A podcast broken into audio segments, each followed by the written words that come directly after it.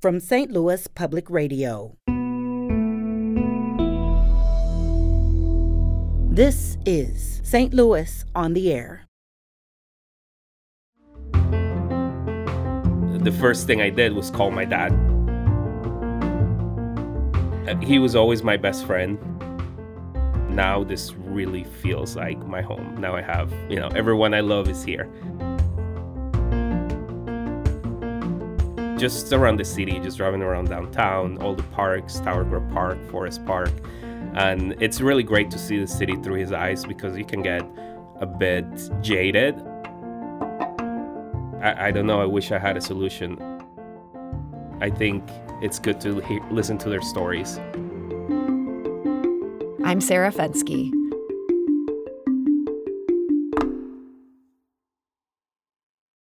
On May 23, 2005, Carlos Restrepo left his native Colombia for a new life in the U.S. He was 15 years old. Carlos wasn't just saying goodbye to Medellin and the life he'd known up till that point. He also had to say goodbye to his father. When Carlos, his mother, and his stepfather moved to St. Louis, his dad, Luis, stayed behind.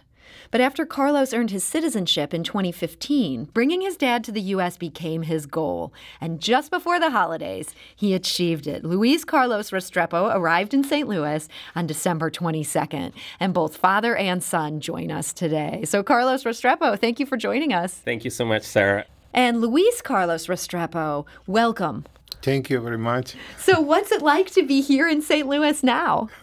¿Cómo te sientes estando aquí en Uh, San Luis? I am happy. You I'm are really happy. happy. I can see both of you smiling. Carlos, your smile is just huge. What was it like when you found out, hey, your dad is going to be here for Christmas? Well, it was really crazy because we were expecting that his stuff may be approved maybe in January.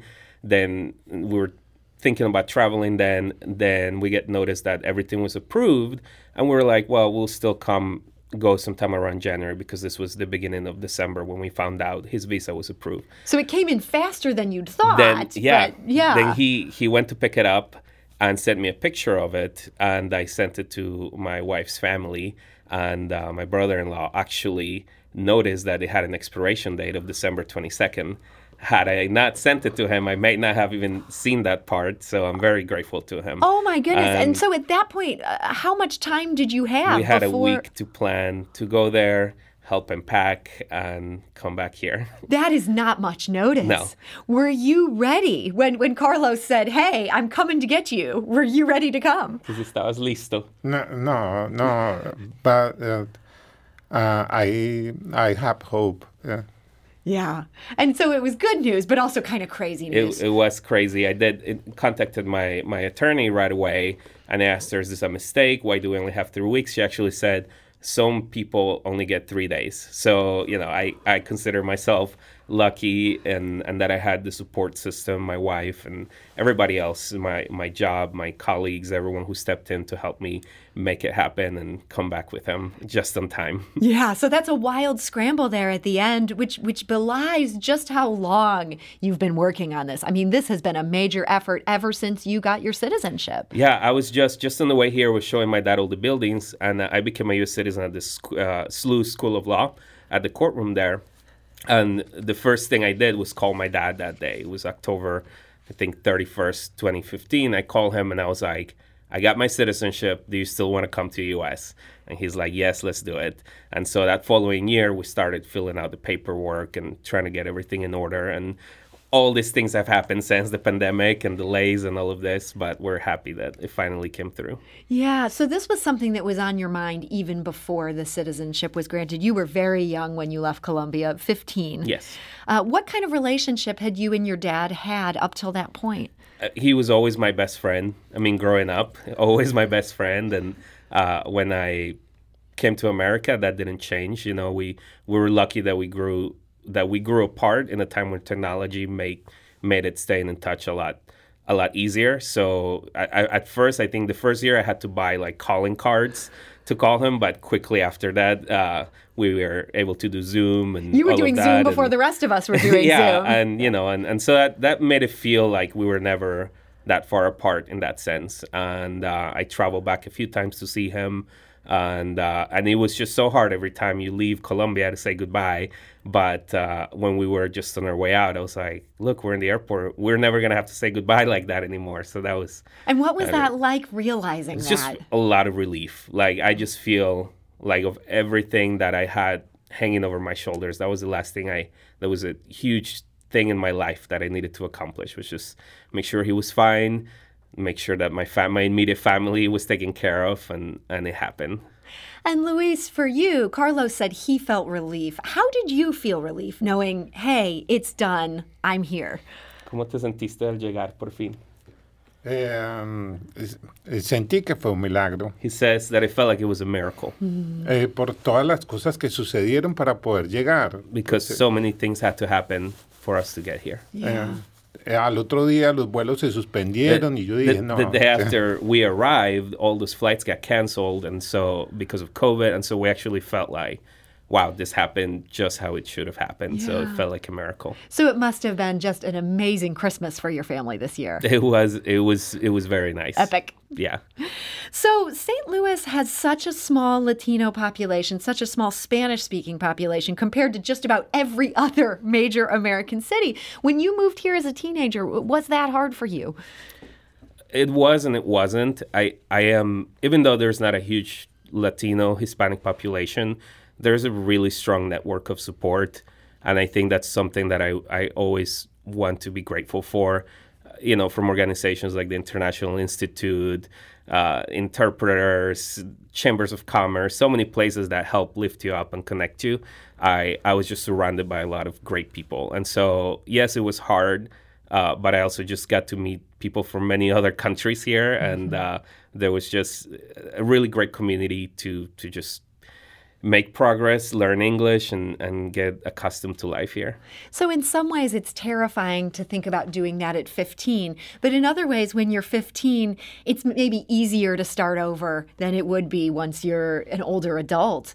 Do you feel like your dad is ready for what I'm sure is going to be a, a big challenge? Yeah, we've been preparing for a long time. You know, he's he's been working on his Duolingo English classes every day, and and again, it's that community is what gave me all the confidence to move forward. Like everyone has reached out uh, about different things that he may need to get connected with to learn English, and it has been just really amazing to feel that support. So I think when I was younger, it was harder because I didn't know St. Louis. But now my dad has me, and I can show him around and connect him to the great people that are here in the city. And you feel connected and committed to St. Louis going forward. Yeah, absolutely. I mean, this is this is home, and now it's really, really home. You know, it always felt like my home was split, and although Colombia, Medellin will always be, you know, the place where I was born, and and I'm really grateful for that. Now this really feels like my home. Now I have, you know, everyone I love is here.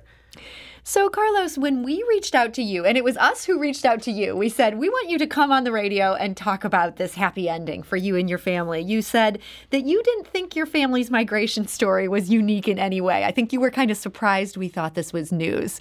Do you feel like this is happening all around us? People coming to St. Louis, having these kind of reunifications, and we're just not seeing it. Yeah, just just this week I had an acquaintance on Facebook who I saw had the same, almost the exact same story. Her dad finally came to St. Louis, and it, there's I think over 200,000 foreign-born immigrant in the state of Missouri.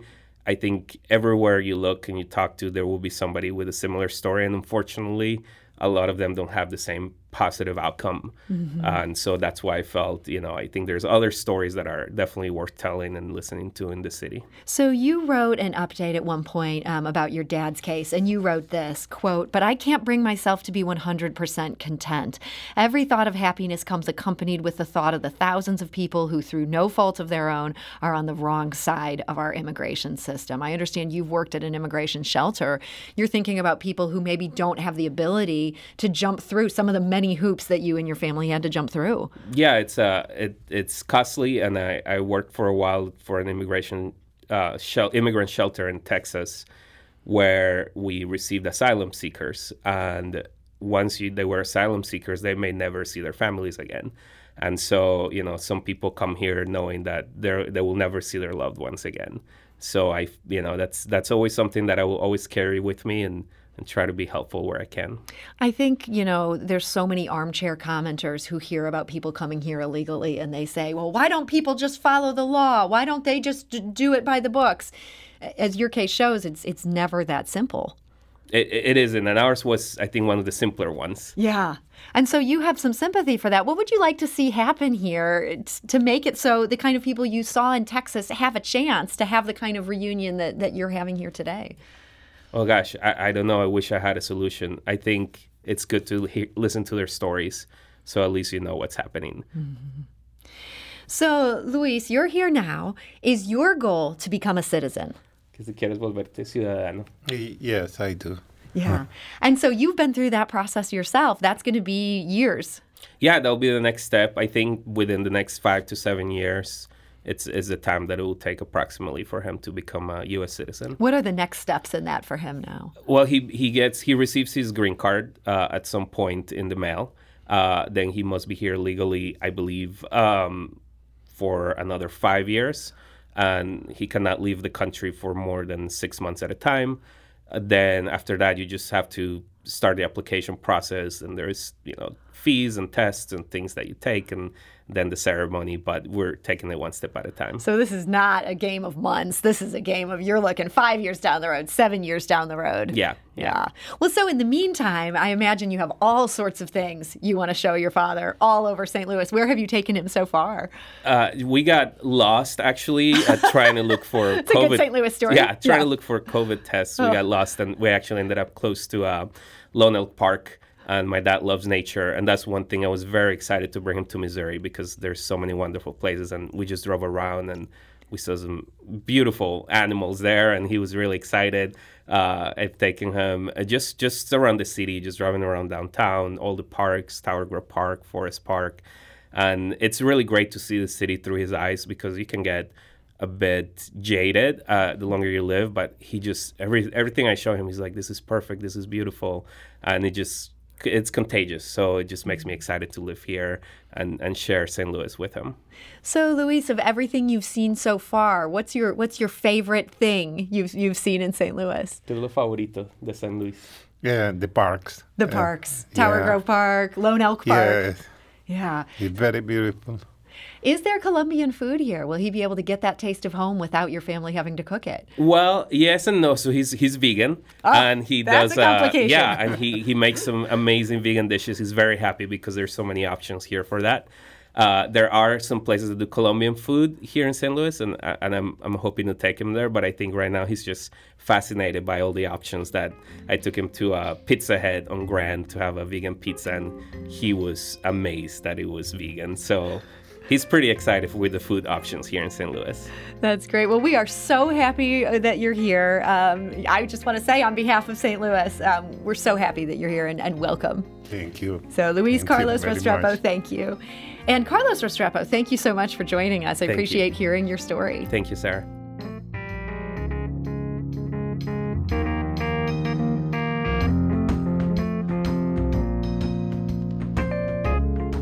Episode was produced by Lara Hamdan with audio engineering by Aaron Doerr and production assistance from Jane Matherglass. It was mixed and edited by Aaron. Our executive producer is Alex Heuer.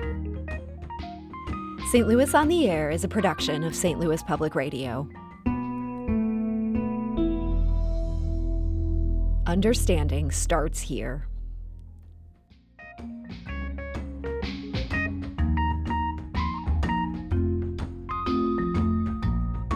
Find yourself regularly listening to episodes of St. Louis on the Air? Suggest us to a friend you think might enjoy our conversations. And leave us a review and rating on Apple Podcasts on the App Store. It's the simplest way to help people discover our show. Thanks. St. Louis Public Radio is a member supported service of the University of Missouri St. Louis.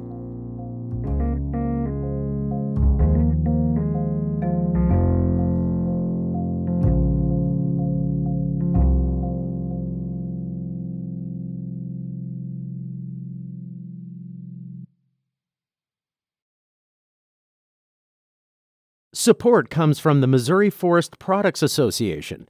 Missouri produces wood pallets, railroad ties, white oak barrels, hardwood floors, and more. Details on the variety of products made in the state are at choosewood.com.